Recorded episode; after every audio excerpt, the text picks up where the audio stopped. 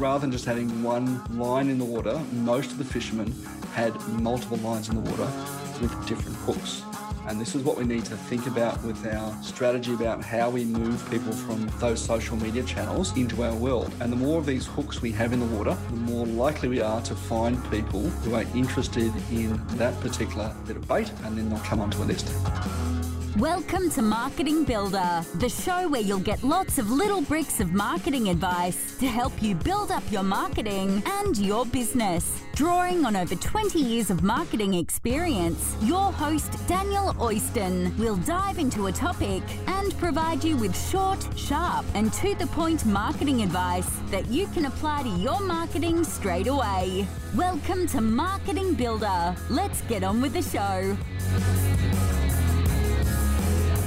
Hey, hey, legends. Pumped to have you joining me for this episode of Marketing Builder and also Tim Hyde, founder and chief fixer at Win More Clients. And that's the voice you heard right at the start of the show, who joins us to answer another of our listener questions. Now, this episode is the third in an eight part series answering listener questions. And while this show is released every two weeks, for those listeners who have submitted questions, what I will do for you is send you a copy of the show prior to release where I can, if I get ahead, so that you don't have to wait any longer than you have to for some expert advice that we all know that you're looking for.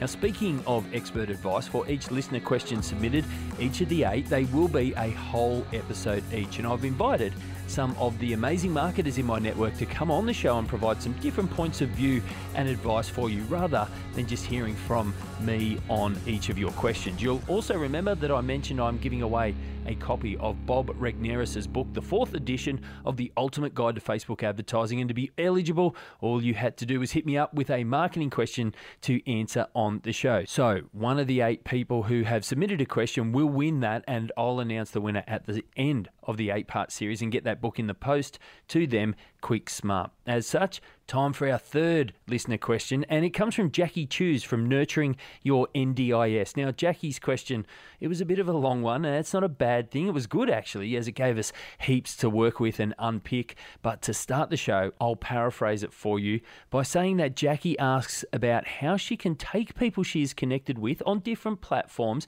and get them onto a database legally so that she can start sending them newsletters and things like that. As I said, Tim Hyde, Chief Fixer and founder at Win More Clients, joins us on the show because without stealing his thunder too much, this is exactly the type of thing he helps clients with day in, day out.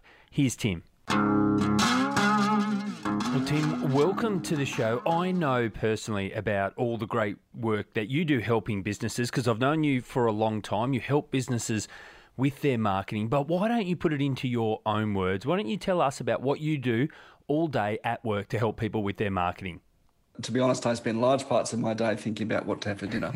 but in between times, one of the things that I do with clients both in Australia uh, and overseas is work with them on finding and fixing the holes in their customer lifecycle where the money falls out. Now, I know this is a conversation you have with your clients on a regular basis, but we do a lot of work, a lot of hard work creating attention. That might be from our social media posts, it might be from our podcasts, uh, it might be from you know TV and print ads or, or whatever we put out there.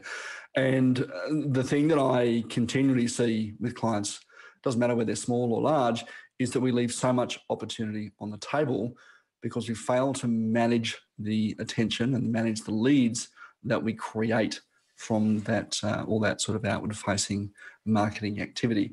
And that's where a lot of the time your CRM and marketing automation come into play to continue nurturing those relationships until such time as they're ready to buy.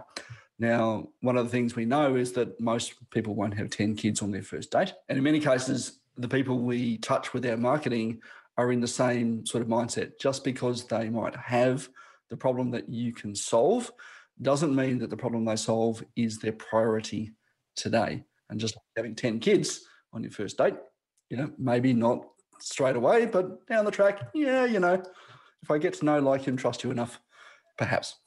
Well, Tim, the question I have for you on the show to help answer comes from Jackie Chews, who has a business called Nurturing Your NDIS, the National Disability Insurance Scheme. And Jackie asked, How do I create my master marketing email list when I have contacts on a variety of social media platforms? If people haven't expressly given permission slash signed up for a newsletter, can I still include them on the list for a newsletter? For example, as a LinkedIn connection, could I include them? I'm thinking I can't, so what's the easiest way to get permission?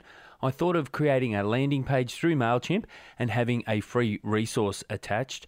Now, Tim, even though Jackie submitted this question a while before the whole Facebook news link saga thing happened, it really does get to the heart of what I've been banging on about for years, and I know you do as well, and that is that it is all about converting your audience on different platforms onto your own database because that's where the real power is. And that's because of the exact problem Jackie has now. How does she contact all those people easily? How does she take ownership of a group of people? Because that ultimately gives her permission and the ability to contact those people directly. She will own the audience, so to speak, on her own database. And that's the same for all businesses. You don't own your audience in the same sense when your audience lives on Instagram or Facebook. So for me, Tim, it's a great question, but I know that's a little bit long winded, but let's break it up a little bit to help you out. First off, if people haven't expressly given permission slash signed up for Jackie's newsletter, can she still include them on the list for her newsletter?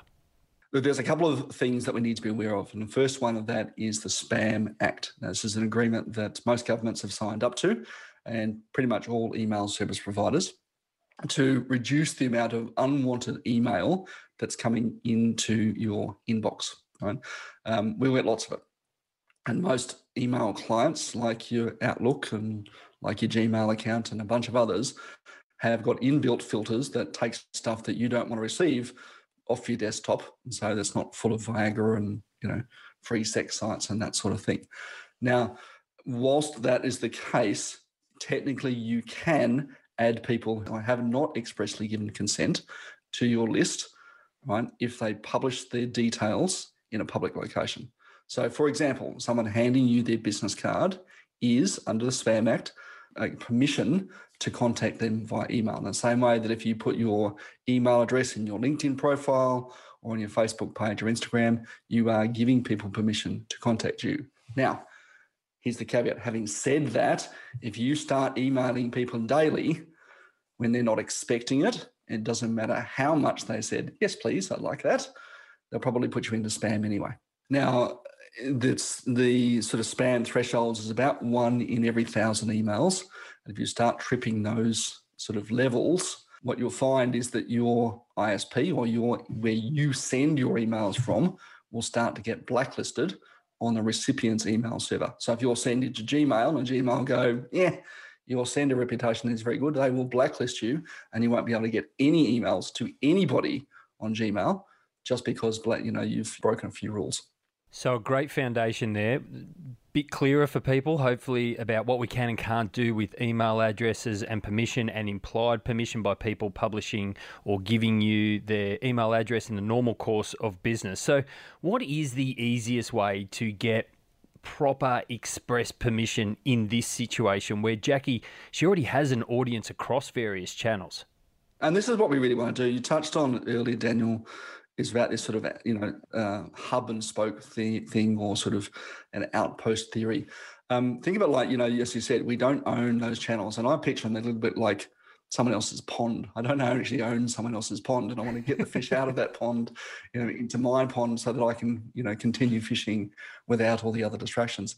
And one of the best ways to do that, as you alluded to, is to offer some form of valuable resource that helps your customer or your prospect from the point where they are to the next step in their journey. And if we can create something that's really interesting, invokes a lot of curiosity, speaks to a problem that they might have, they're more likely to say, "Oh, that looks interesting. I'll just jump on to that and I'll grab that, you know, to take that next step."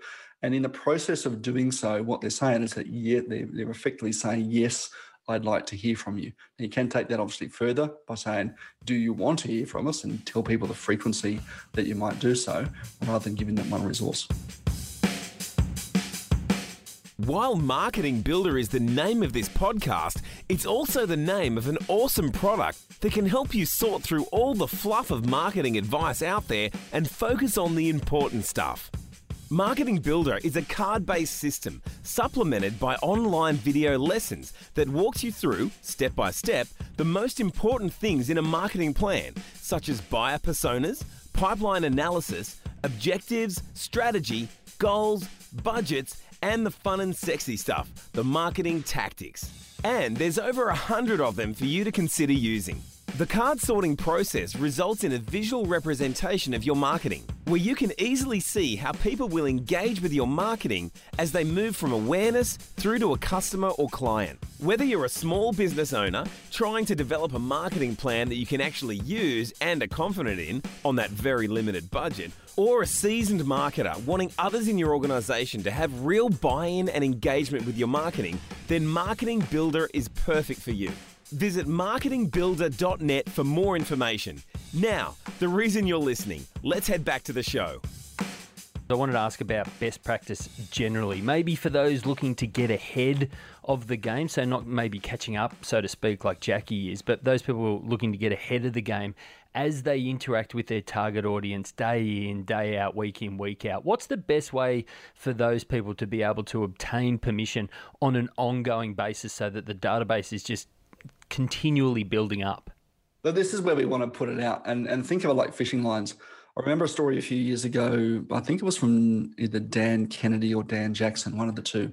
And he was talking about how he was in Hawaii and was down on the beach, you know, late in the afternoon. And if you've ever been on the beach late in the afternoon, you'll see fishermen with, you know, fishing for flathead or or whatever they might happen to be fishing for. Um, and fishing is a fantastic metaphor in many ways for how we uh, attract clients. We know the fish there. I need to put the right bait in front of them, and then I've got to play with a bit of line in order to bring them in. Otherwise, you know, because the fish don't automatically jump into rescue. Now, as uh, as Dan was talking about, Dean Jackson, Dan Kennedy, was talking about that not rather than just having one line in the water, most of the fishermen had multiple lines in the water with different hooks. And this is what we need to think about with our strategy about how we move people from those social media channels into our world. And the more of these hooks we have in the water, the more likely we are to find people who are interested in that particular bit of bait and then they'll come onto a list, right? So make sure, for example, that in your email footer, you've got a link to a resource. In your on your Facebook page, you've got a post pinned to the top that says, here is our resource. If people come into your LinkedIn group, invite them in and say, Do you want my resource? Talk about it in podcasts. Right. So, you know, if you wanted to connect with me, for example, you could reach out at winmoreclients.com.au forward slash connect. Now, on that page, I offer a resource, and that's a, a, a page that I will mention every time I do a podcast. And of course, those podcasts now exist in perpetuity. So every time I do another podcast, it's now adding in that extra hook in, in the in the proverbial water to attract my ideal customer. I want to expand on your multiple fishing line analogy because we have the fishing lines set up, we have the hooks, we're trying to get the same fish. They're probably going to be only maybe two or three different types of fish, our target audience. What about the bait? Should we have the same bait on every line? So, should I just have one piece of what we call gated content? So, that's for the listeners when we go somewhere, we have to go through a gate and it's usually a form. We hand over some details, including our email address, obviously, if we're trying to build a database using email.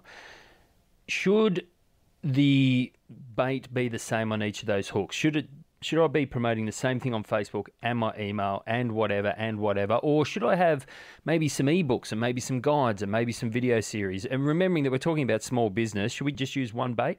I am not a fan of doing so. I actually think having different bait, unless you know one that you know specifically outperforms the rest. But always try and use bait that's congruent with the space you're putting it in or the conversation you're putting in. So again, if you're using a podcast, you're talking about a particular topic like like this one, we were talking about email opt-in. My lead magnet, effectively what it is, we're trying to attract leads, uh, would be my ebook on how to create an awesome lead magnet. If I was using that somewhere else in my Facebook group, it might be, you know, how to use Facebook to double and triple your business in 90 days. And that's the sort of thing we want to do. If, if we've got more it's almost like different size and different bait. So that the, you know, to use that analogy, the fish swimming along the beach looking for something to eat goes, nah, that that hook is too big, or I'm not really hungry for that today, and goes on to the next one says, nah, nah. But the third one, know, little Goldilocks and the three bears, it's just right. Very good, excellent. I love that. We're now we're mixing analogies. I love it. But it is if if if you've got one, and this is where we want to obviously track our metrics and, and our conversion and all that sort of thing. If you've got one that absolutely converts every single time, and you know that that particularly make generates better clients from you, and you should be tracking your lead attribution, um, then use that one more often. Tim Hyde, if Jackie or anyone else wants to get in contact and continue this chat with you, what can they do? Where can they go? If you reach out via winmoreclients.com.au forward slash connect, you'll be able to get to me there, uh, LinkedIn, Facebook, join our, come and join our community. Um, and as I mentioned earlier, there is a resource on there you can go and grab uh, should you find it suitably interesting. There we go. He's throwing out his fishing line, listeners. Now, Tim Hyde, founder and chief fixer at Win More Clients. Thanks for joining us and sharing your expertise and advice and help answering Jackie's listener question. Thanks, mate. Jackie Chews from Nurturing Your NDIS. Thanks for submitting your question.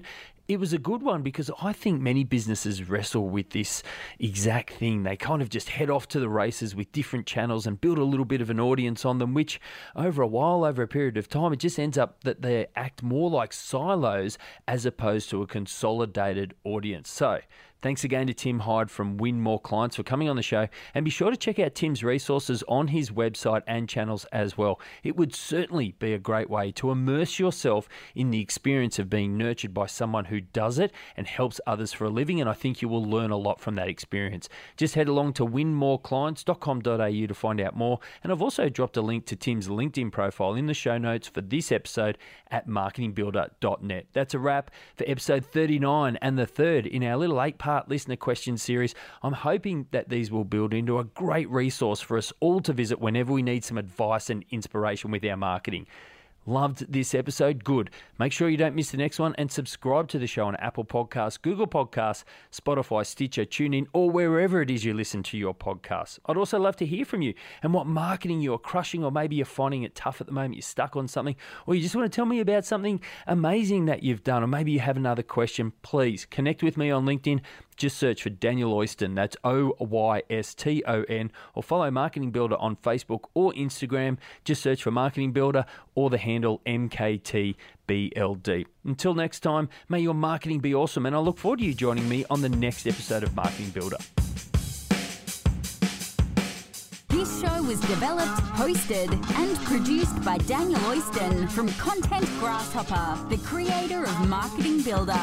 Marketing Builder is the easy to use, step by step card sorting system for cutting through all the marketing fluff out there and to help you build a marketing plan you are actually on board with. For more information, visit marketingbuilder.net or contentgrasshopper.com.au. Thanks for listening.